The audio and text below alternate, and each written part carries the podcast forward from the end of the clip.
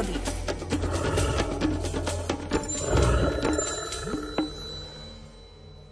Prírodovedec Miroslav Saniga si veľmi želá, aby prastarý hluchání rod, ktorého osud sa začal písať už v dobe ľadovej, nikdy nevyhynul. Zo spomienok a obrázkov z pozorovania hlucháňov vznikla knižka Rozímanie s hlucháňmi a v nej nájdeme aj modlitbu za hlucháne, čilta Alfred Svan. Včasné aprílové ráno pod klembou najväčšieho božieho chrámu v panenskom lese na Tokárni. Ešte pár minút chýba do začiatku odriekania originálnej hluchánej modlitbičky. Prvý už začal tichučké rozjímanie radostného ruženca.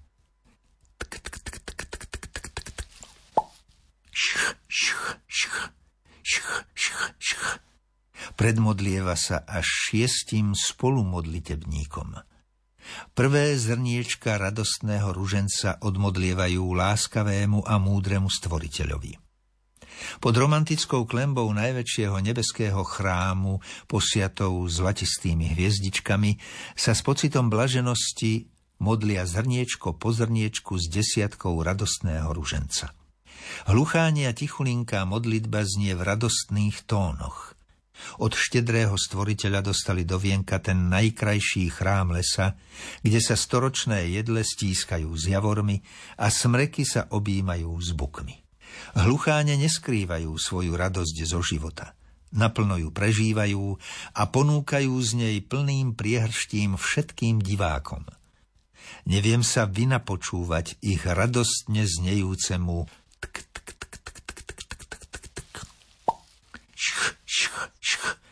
a vynadívať sa na ich slávnostné pózovanie.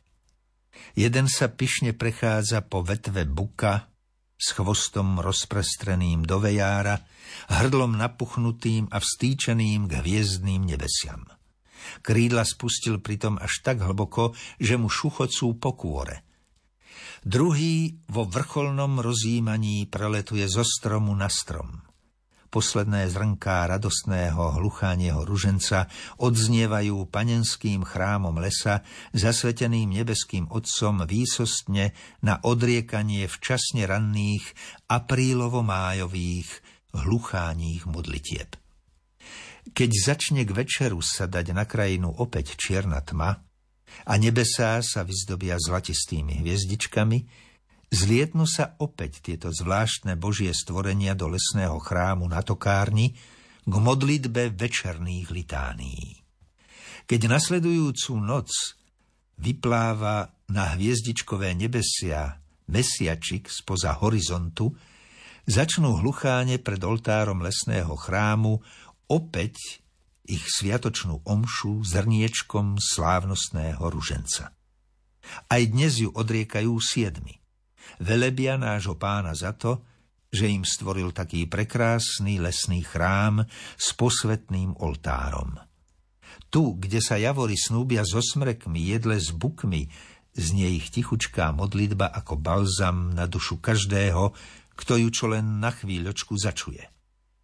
V desiatkoch slávnostného ruženca volajú na chválu a slávu nášho opatrovateľa. Nádherné je rozímanie hlucháňov v tichučkej modlitbe ruženca. Pohľad uprený k nebesiam, krídla spustené, až sa spolu pod jeho mohutným telom dotýkajú, ako by ich zopel k modlitbe. A ten bejárovitý chvost, prekrásne to stvorenie, ktoré všemohúci Boh naučil zvláštnu modlitbičku vďaky vzdania. Už tretiu noc rozímam spoločne s hlucháňmi v chráme lesa na tokárni. Mesiačik od včerajška opäť očosi schudol a lampášik mu trošička pobledol. Teraz je z neho už len tenulinký kosáčik. Pozajtra už celkom zmizne z aprílového neba. Hviezdičky ešte silno blikajú z nebeského raja keď sa stvorenie Božie, hlucháň, začne prihovárať nášmu spasiteľovi prvým desiatkom bolestného ruženca. Len dva prišli dnes odriekať. Rozímajú v modlitbe, ktorá je plná žiaľu, bôľu a slz. Vymodlievajú si u pána lepšie zaobchádzanie od ľudí. Pokorne si v zrnkách bolestného ruženca vyprosujú od nebeského Otca milosrdenstvo. Slzy mi zmáčajú líca, keď načúvam ich plačlivému náreku. Smútok zaľahol navždy v mojom srdci, keď som si vypočul všetkých 5 desiatkov hluchánieho ruženca.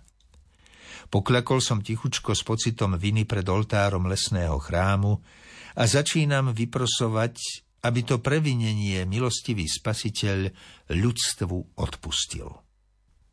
Ešte dlho potom, čo sa hlucháne vyžialili hospodinovi, som prosil o odpustenie s prísľubom, že sa polepšíme a budeme zveľaďovať ním požehnané chrámy lesa, aby v nich mohli znieť tichučké modlitbičky hluchánieho ruženca. Ako to bolo na počiatku, tak nech velebia hlucháne nášho spoločného stvoriteľa v chrámoch lesa, ktoré zasvetil pre ich aprílovo-májové ružencové pobožnosti až na veky vekov.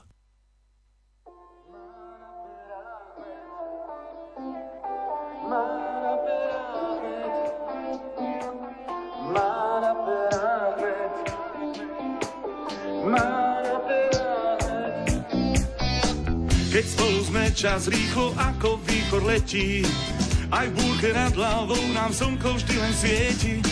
Jej úsmev pamäti mám vždy, keď spolu nie sme. Jej pohľad veľa si vždy pohľadí ma nežne. Je sama sebe verná, neodolateľná, občas rozmarná, trochu tajomná je. Neodolateľná, vždy sebe verná, Najkrajšia je, keď sa usmeje.